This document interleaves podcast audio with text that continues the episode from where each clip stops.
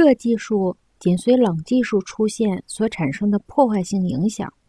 罗伯特·西奥博尔德在《富人与穷人》里提供了一个例子：澳大利亚土著从传教士手里得到钢斧以后，他们建立在石斧之上的文化就土崩瓦解了。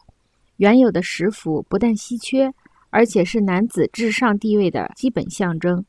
传教士提供大量的锋利钢斧，送给妇女和儿童以后，男人甚至不得不向妇女和儿童借缸服用。于是，大丈夫的尊严随之土崩瓦解。传统的部落和封建的等级制度，和机械的、整齐划一的、重复使用的任何一种冷媒介遭遇时，都会迅速分崩离析，货币、轮子和文字都会分割肢解部落的结构。任何其他形式的媒介，只要它专门从某一个方面加速信息交换或流通的过程，都会起到分割肢解的作用。与此相似，一种很快的加速现象，比如随电力发生的加速现象，又可能有助于恢复参与度高的一种部落模式。收音机在欧洲推广以后出现的情况就是一个例子。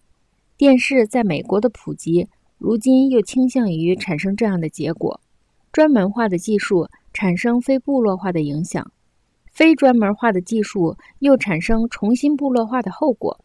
技能重新布局以后，就会产生混乱。与其伴生的现象是文化迟滞。文化迟滞使人觉得必须用老的眼光看待新的事物。仿佛新情况是原来就有的东西，于是，在内爆的时代，就有人提出人口爆炸的思想。在钟表时代，牛顿就用钟表的形象来描绘自然宇宙。但是在回应钟表的挑战时，布莱克之类的诗人却远远地走在牛顿的前面。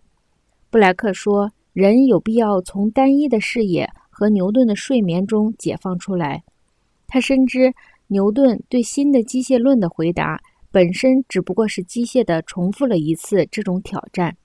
布莱克认为，牛顿和洛克等人是处在催眠状态中的自恋型人物，完全不能对付机械论的挑战。叶芝在一首嘲讽诗中，充分地表现了布莱克对牛顿和洛克的思想的嘲讽。洛克陷入昏迷，伊甸园也猝死，上帝取出肋骨，做成珍妮之鸡。